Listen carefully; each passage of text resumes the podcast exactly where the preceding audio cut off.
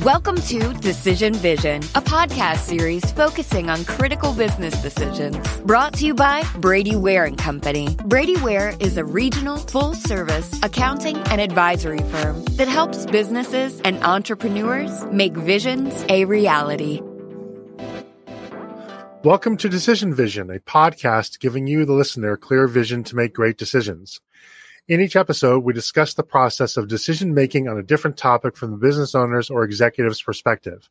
We aren't necessarily telling you what to do, but we can put you in a position to make an informed decision on your own and understand when you might need help along the way. My name is Mike Blake, and I'm your host for today's program. I'm a director at Brady Ware and Company, a full service accounting firm based in Dayton, Ohio, with offices in Dayton, Columbus, Ohio, Richmond, Indiana, and Alpharetta, Georgia. Brady Ware is sponsoring this podcast, which is being recorded in Atlanta per social distancing protocols. If you'd like to engage with me on social media with my chart of the day and other content, I'm on LinkedIn as myself and at Unblakeable on Facebook, Twitter, Clubhouse, and Instagram. If you like this podcast, please subscribe on your favorite podcast aggregator and please consider leaving a review of the podcast as well. So today's topic is a topic I'm very excited about because it's a topic that I frankly do a lot of thinking about and is central to what I purport to do for a living. And that topic is should I take more risk? And the reason I'm so intrigued by this topic is because, frankly, I think risk gets a bad rap. I think it gets a bad rap because it's misunderstood. And I think it gets a bad rap, frankly, because it's not very sexy and it gets a bad rap because it's it's not very it's not very visible. It's not very high profile. Um but when you think about about risk in business and i think in life risk is an overlying i'm sorry is an overarching and underlying variable that impacts or should impact every decision that we make and risk is often viewed negatively. We, we think of risk as something that is something that is always to be avoided. Conversely, we admire the people who are risk takers. You know, as somebody who's traveled abroad quite a bit, I'm frequently asked, you know, in my travels, what is it that makes Americans different from everybody else? And I think there's really one thing that makes Americans different from everybody else, and that is that we treat the entrepreneur as a folk hero. There's no other society that I've that I've been to that I've studied that does it quite the same way that we do. And I think we treat the entrepreneur as a folk hero because we admire their willingness to take risk. And by and large in our economy, we are okay with rewarding people handsomely who take risks and and benefit excuse me from that risk being take you know uh, paying off basically. And, um, you, you know, but at the at the same time, risk is one of these things that I, I think is highly underappreciated. And uh, on on that on that same token, I'm asked pretty frequently, actually, you know, how do I improve the value of my business in the short term? I'm thinking of selling or I want to make it a, a better asset to leave to my children or to somebody else. How do I make it more valuable? And and the answer that I think most people expect are, well, make your company more profitable or find a way to make it grow. And and those things are fine as far as they go, except those things are a lot easy, a lot easier, more easily said than done. It's not that easy to grow a company. It's not that easy to make a company more profitable. Those are hard things to do.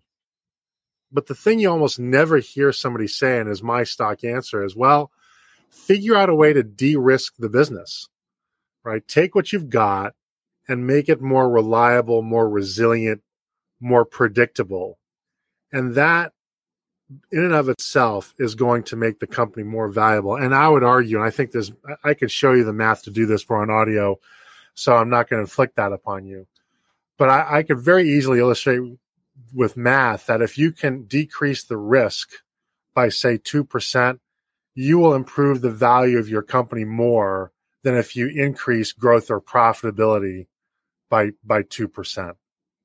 Um, but again, it's not sexy. You know, the, the chief risk officer never appears on Bloomberg television, is never profiled in the Wall Street Journal, at least very rarely, in spite of the fact that we are currently involved in emerging from i call this a trans pandemic period. I think that's probably still apt we're still in this this pandemic period where our nature our very relationship with risk and the nature of risk in our society and our lives is just different.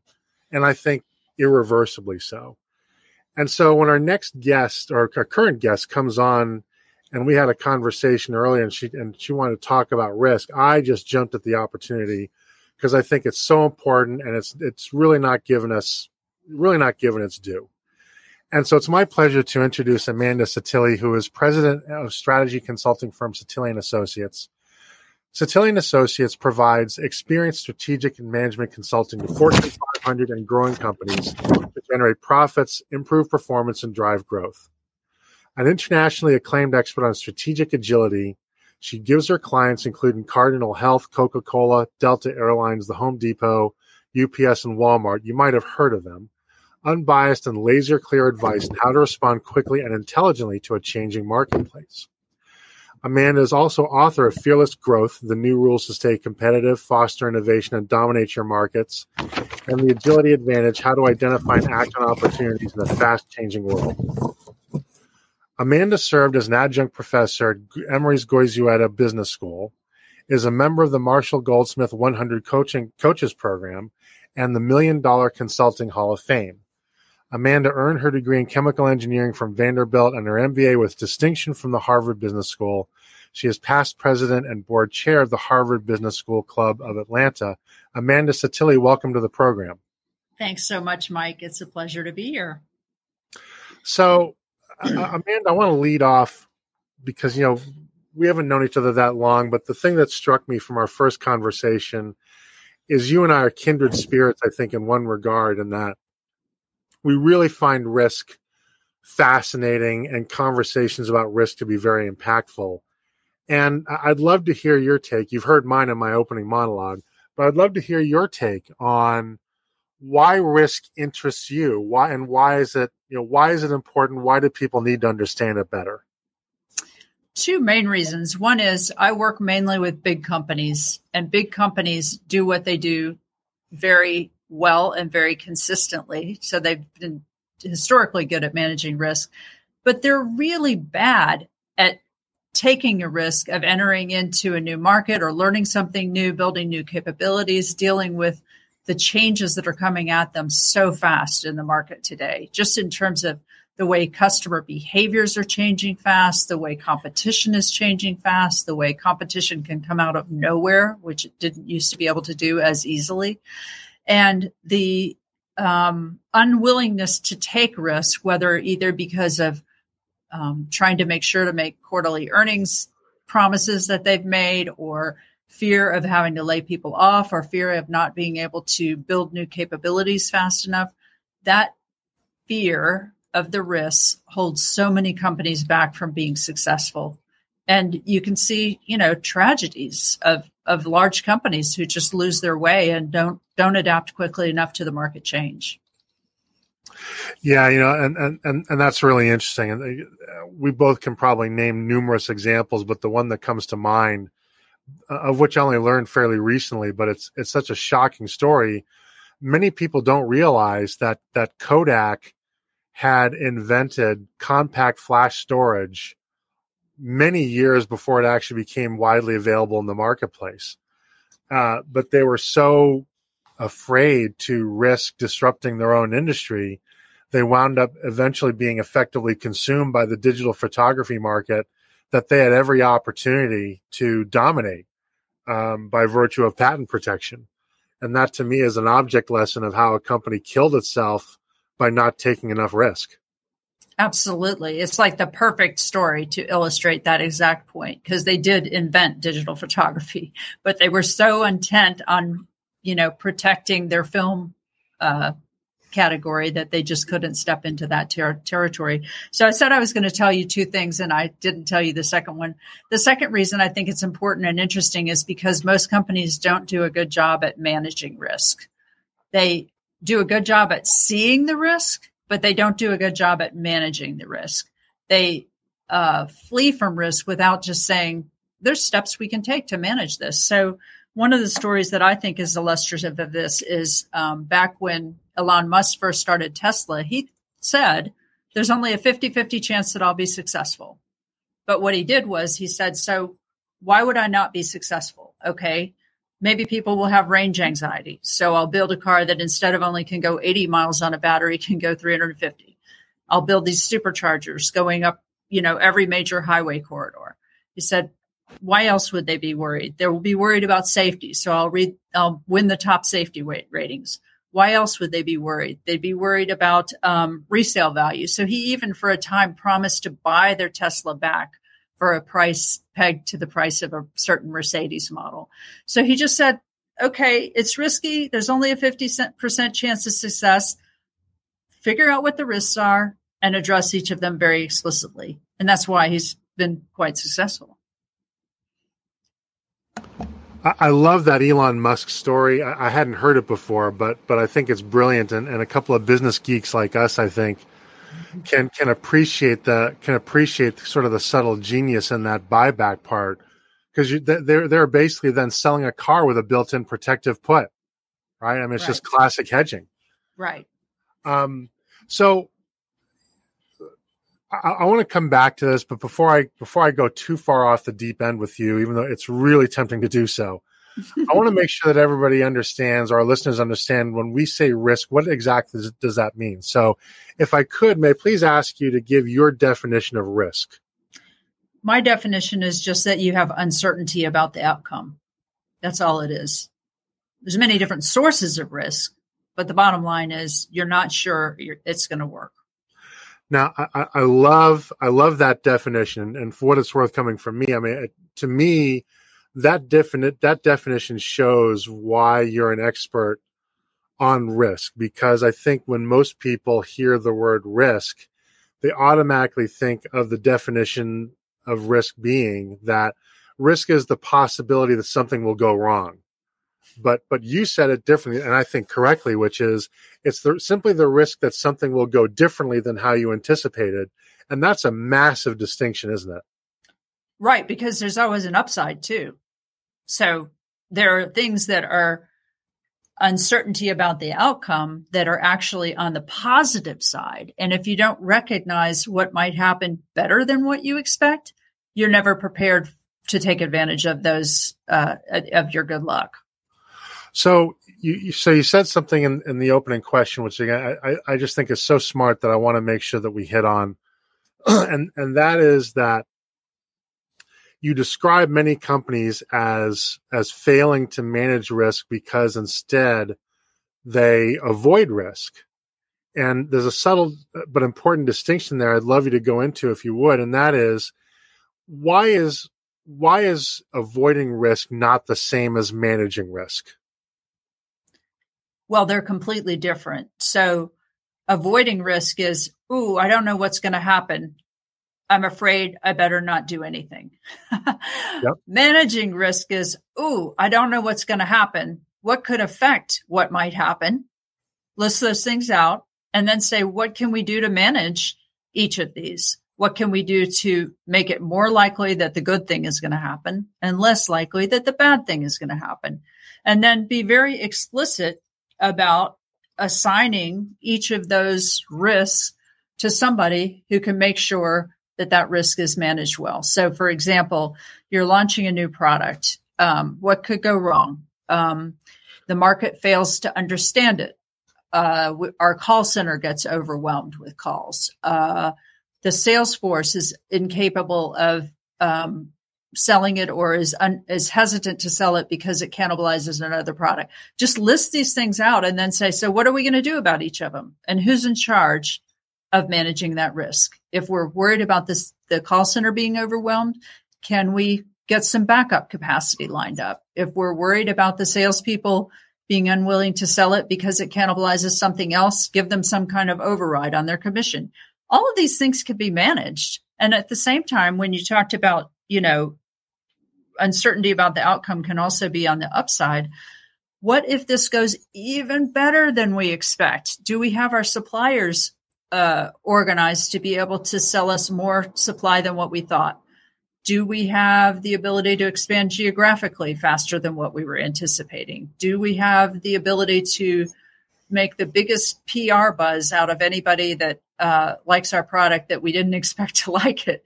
You know, there's all kinds of things that can go right. And if you plan for them, you get to jump on it and take advantage of them.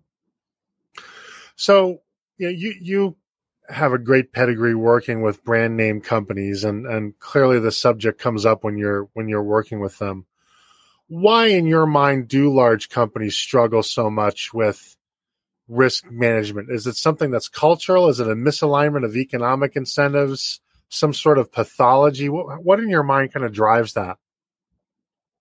Uh, two things. One is the incentives usually incent you to do the same thing that you did last year plus 5 or 10% right? So and if you don't do that you're in big trouble. You don't make your bonus or you might get fired or whatever. And if you do way better than that, it's not necessarily a, a, as big of an advantage. So the incentives tend to be very much disincenting taking risks. Um, the second thing is they're just sloppy. They don't, they're not um, disciplined about how they think about risk and how they manage it. So, so what in your mind? I mean, when when you work with companies like that, and you and you present them with the case that they should be taking on more risk than they are, how do you position that argument, or what does that argument typically look like that a given entity, person, organization should take on additional risk? Well, first of all, we find ways to manage it where it's not all that risky. So understand the market better, maybe make a small a small experiment before you make a big experiment. Um, do several different place several different small bets at once, which is a hedging strategy. Um, you know, isolate the risk into a certain area of the company where it can't damage the other areas of the company. So there's a lot of things that we can do to manage risk. That's on the plus side. On the kind of way to get them to kind of emotionally accept the risk more it's often a case of saying, if you don't do this, you're going to be left in the dust. I mean, they know that, but sometimes they have to be reminded. Um, one one of the the basic concepts of of behavioral finance is the concept that or the the construct that humans seem to be hardwired against taking risk. And, and in particular, they're hardwired to avoid loss or with this notion of loss aversion, which I, I know you know what this means, but our listeners may not. It means that that people miss more on a on a dollar that they actively lose than they do on a uh, on, on, a dollar that is an opportunity missed, and and that, that sort of creates this this perception or, or risk asymmetry. Um, have you encountered that as well? And if so, how do you how do you get people to confront that and and and look at risk in a more clinical way? Well, first of all, you do want to make sure you don't lose anything that you can't afford to lose. So you don't want to get in a position where you can't pay your mortgage. Yep. So there's a certain level of risk that you just can't afford to take. And so be very explicit about that. Um, but then um, I think thinking about you know expected value, which is the percent chance that something's going to happen times the value that it would would come to you if it did happen is is pretty helpful. Um, and just being very explicit about uh, you know the, there is an upside here. The upside is worth it. There's some downside, but if you look at the expected value, it's probably a favorable thing to, to do. And if you don't do it, you're going to be in a slow decline. So that leads nicely into my next my next question, and we've touched upon this a little bit with the Kodak story, but I, would like to make this part of the discussion explicit, and that is, um, you know, so what if people don't take enough risk? Is you know, what are the consequences of not taking enough risk? Well, you mentioned people, and so I think that it'd be interesting to take this out of a corporate context and just into a human being context. You take risk when you decide to ask somebody on a date. You take risk when you decide to get married. You know, if 50% of marriages end in divorce, do you say, I better not do that because mine might be one of the 50%? Or do you say, this is my chance for a wonderful life with this wonderful person? I'm going to go for it, even with the risk. So, um, I think that what was your question exactly? Why? What are the consequences? What do you, what do you miss out on when you're not taking enough risk?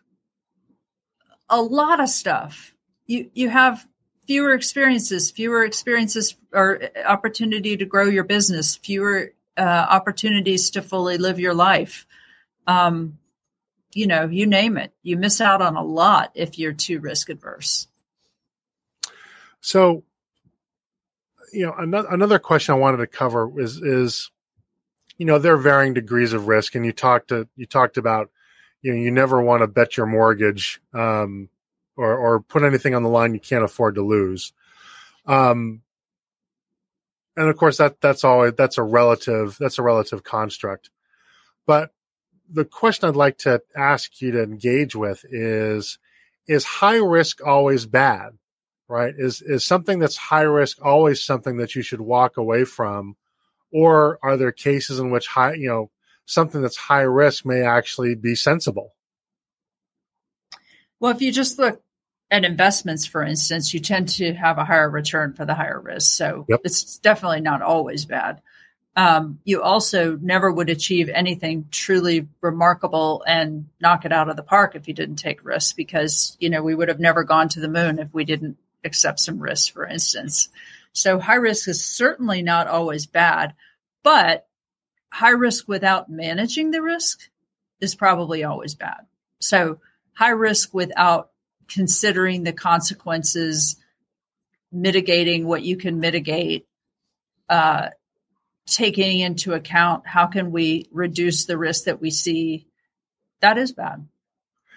And and you know that that sounds like there's an important distinction to be made there. If I can semi put words into your mouth, it it seems to me that you know a, a risk taker is somebody who takes risks but but manages it can be contrasted with somebody who's reckless that also takes risks, but they don't don't manage manage it, and maybe they don't even fully understand the risks that they're taking.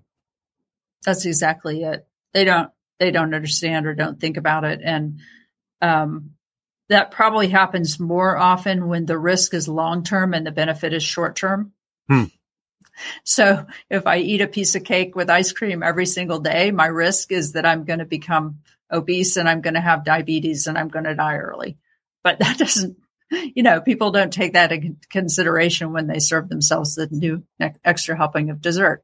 So, well, that's true, and you know that that that's interesting because you know there is a there's another element. You know, I I I typically think of risk in terms of two dimensions. One dimension is what is the likelihood of a bad outcome, and then B, what what does the bad how bad is that bad outcome? Or what does the distribution of bad outcomes look like and how bad can it go? Mm-hmm. but another a third dimension to that actually is the timing of risk. And and some risks are accretive over a long period of time and some are very are are you know instantaneous and i guess that's something that also is is an important part of the discussion and maybe even gets back to your fortune 500 clients where you talk about talk about incentives, you you know can there can there be perverse incentives to take risk because the the the the negative impact of the risk may not manifest itself for years after that person's tenure at the company has long since ended. That's exactly right. So, um, you know, if I'm in in a job, I'm the president of a division, and I'm being incented based on this quarter's results or this year's results. I don't want to risk anything for something that's going to happen after I retire in a few years, right? Why would I want to do that? Um, so that's the kind of thing you need to watch out for when you're managing a company. But also, you know, some of the benefits occur way down the line. Well, I guess that's the same thing that I'm saying is that the in companies, often the cost is now and the benefit is later. Well, you know, and I, and I think that's really important. And you know, I, I've I have a hypothesis that one of the reasons that that private equity and venture capital struggles is because their their return thresholds have become much more compressed and this notion that you know most venture and private equity funds have a 10 year lifespan um, that may very well just not be enough time for companies to mature to the point where they can generate a return. And indeed there's there's data out there to suggest that as you approach a 20 year time horizon for a company um, that's when you kind of optimize your risk adjusted return. Um, but on the other hand if your bonuses are your bonuses are calculated year to year, or you're only going to be in that fund for five years, or what, or you know whatever the circumstances are, it it it probably motivates in that industry perverse behavior. For example, to try to harvest companies before they're fully baked, which is uh, not doing the investors uh, you know any any any favors, and that's just an illustration of that mismatch between the risk and return time horizons. Right. So public companies, I think, have even more of a problem with short term thinking because they have to deliver on their earnings expectations every single quarter and they get really dinged by Wall Street if they don't do that. Whereas, at least with a private equity firm, if you say, you know, we're shooting for a t- five year horizon, at least in years one, two, and three, you can, you know, let it go negative on EBITDA if that's the right thing to do, for instance, because you're you know that it's going to pay off in the right in the five years. So if private equity firms can stay a little bit flexible of what's the right period of time for this investment to turn to turn positive, then they can protect themselves from that. But you know, you look at somebody like Amazon. Amazon didn't make money for years and years and years. Yep. They just kept investing, and I'll never forget that way back in about um, 2001, I was talking with one of my co or my classmates from Harvard Business School who was way up in the chain at, at, at Amazon working closely with Jeff Bezos. And somebody in the crowd said, when will you guys stop losing money? And she said, well, it only costs us $4 to acquire a new customer. When would you stop? I hmm. just thought that's a really, really smart way of putting it because if it's only $4 to, to acquire a new customer, keep doing it until you have everybody in the world using Amazon. And then you've cornered the market, which is kind of what they did. Well, yeah, I, I, hadn't heard that story, but you're right. I mean, the logic there is very hard to escape, isn't it? Yes. So let, let's let's say that somebody in our somebody listening to this is starting to ask themselves, "Hey, I wonder if our company is taking enough risk." what are some signs that a company should be taking more risk or at least should consider taking on more risk than it currently is? What are the warning signs? Um, if you've got a lot of change in your market and you haven't done anything about it, is one of the key things that I look at. Um, if you haven't invested in any innovation, is another thing um, innovation can be product innovation, but it can also be systems integration, you know, process innovation, even simple stuff like changing the script that your call centers use. Um, uh, it's typically a sign that you're not taking enough risk. If you're not talking about where do we need to take more risk? And if you don't have disciplined systems for managing risk, that probably means you're not taking enough risk because you're just, you don't have it in your DNA of how do we think about risk. You know, because the world is changing fast, the companies that can deal with uncertainty effectively, that's a huge competitive advantage. To be able to deal with uncertainty effectively and manage risk effectively is probably the number one thing that companies can do to succeed in a fast changing world. I'm absorbing that statement. I think I think um,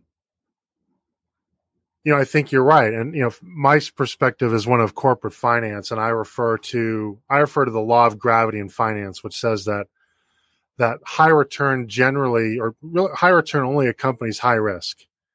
And if you, if you generate a high return from something that you thought was low risk, you probably just got lucky and you misevaluated the risk as being lower than it actually was. Um, And, and I think what you're I think what you're describing is is is fairly closely connected with that. That you know, if if you want to outperform, then you must do something different from what the rest of the market is doing, right? Otherwise, you just simply fall into the trap of reversion to the mean. Right. I mean, you might have you might have temporary day to day, month to month, even year to year um, variability or noise, if you will. But the end, in the long run, you cannot possibly you cannot possibly outperform everybody else if all you do is what everybody else is doing. Exactly. Um, in, in your mind, is all risk created equal, or are, are there are there different kind of flavors of risk, if you will? Yeah, there's definitely different flavors. Um, one major flavor is are we capable of doing this? Another major flavor is how are other entities or other people going to respond to what I'm doing? Another is just what are the, the, the consequences of what I'm going to do? Um, so I think, yeah, there's a number of different categories that you can think about and each can be managed. So in, in your mind, do you have a distinction of what a good risk is versus a bad risk? Is is there such a thing as good versus bad risk? A good risk is something that you can at least name and that you at least have either some kind of plan to reduce it or manage it or at minimum monitor it so that you can respond and you have a plan for how to respond if it starts going going badly um, a bad risk is the risk you don't even know is there. Hmm.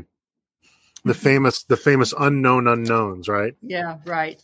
Because th- those, you know, th- those bad risks are are almost kind of like open ended liabilities. You just, you just, there, there may be no limit to to how bad that outcome could be.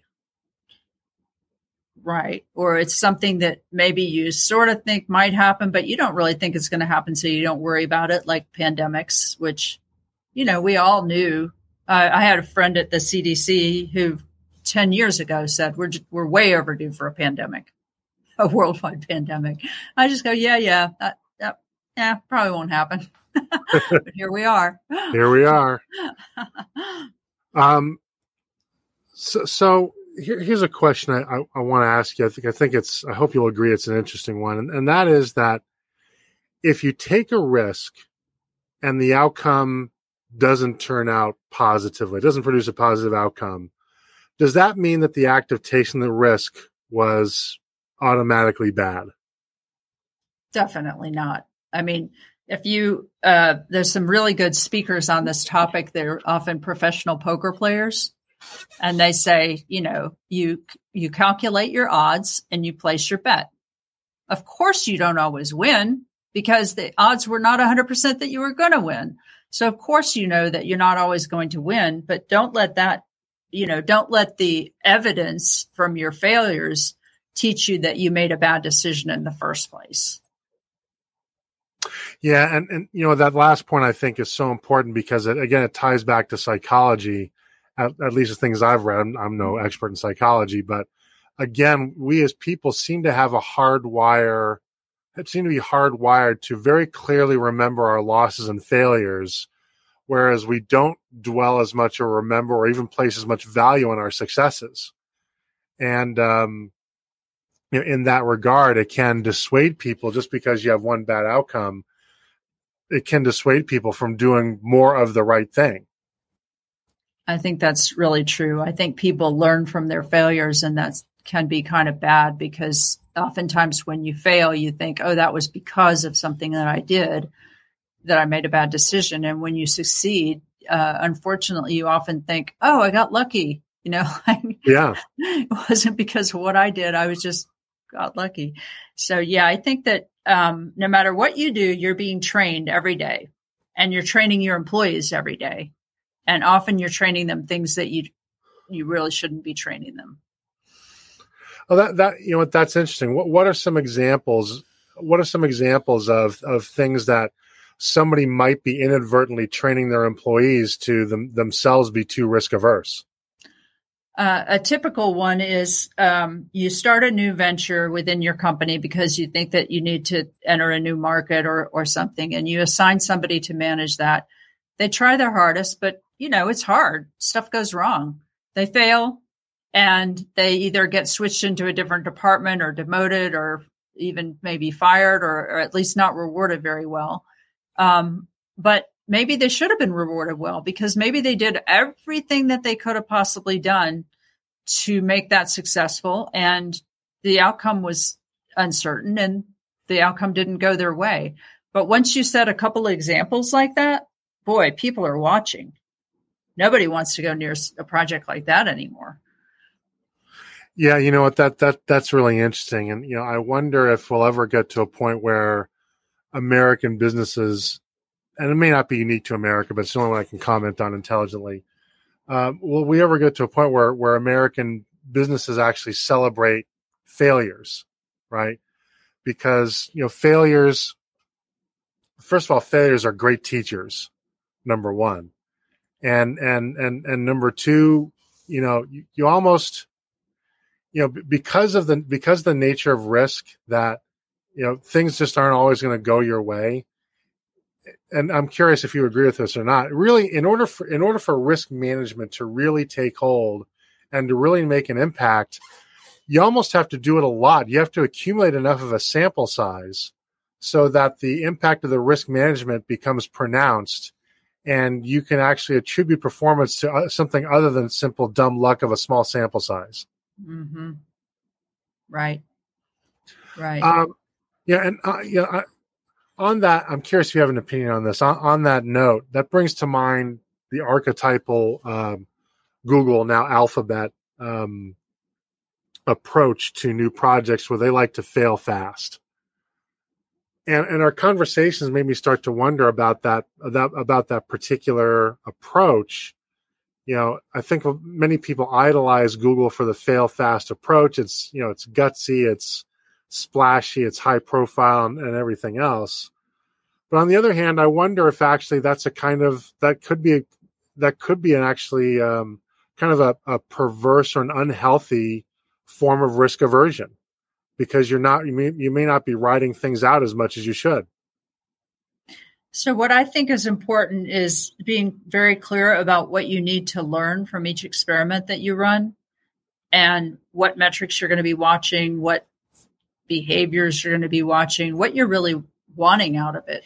And fail fast, part of it is really good, which is saying if you if something isn't going well and it's not going to it's not going to turn around, it's not going to do any better, kill it right away and document what you learned from it and then try something else.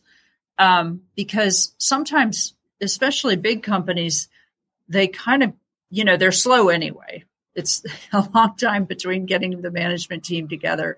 They just don't make decisions fast. And so they let these things linger because they don't want to embarrass the person who runs it or they don't want to embarrass, you know, have to go back to Wall Street and say, we told you this was going to be successful, but it wasn't. So they let these things linger, hoping that they'll turn around and continuing to pour not quite enough money into them to make them successful, maybe.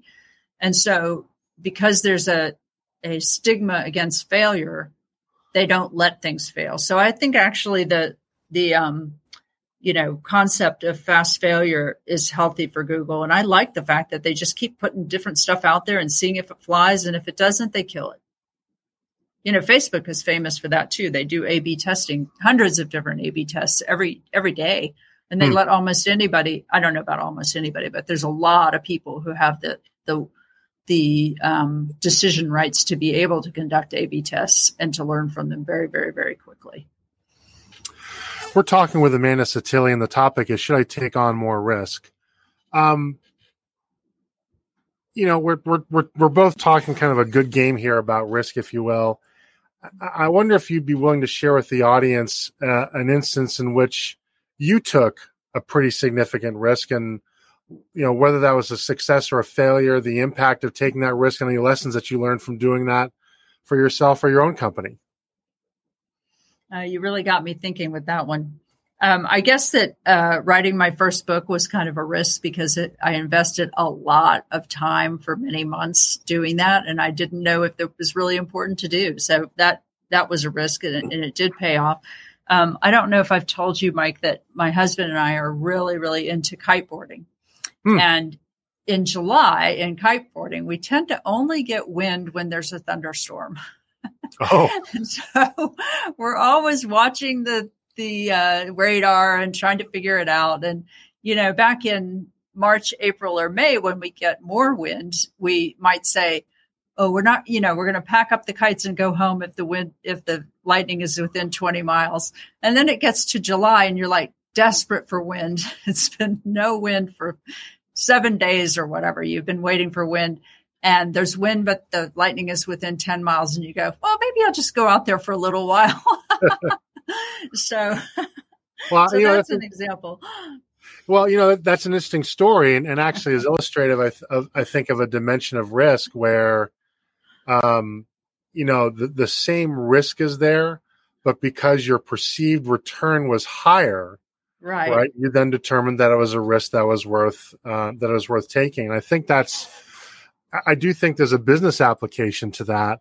Is is is that you know high risk is okay as long as you're being adequately compensated with the potential upside of taking that risk.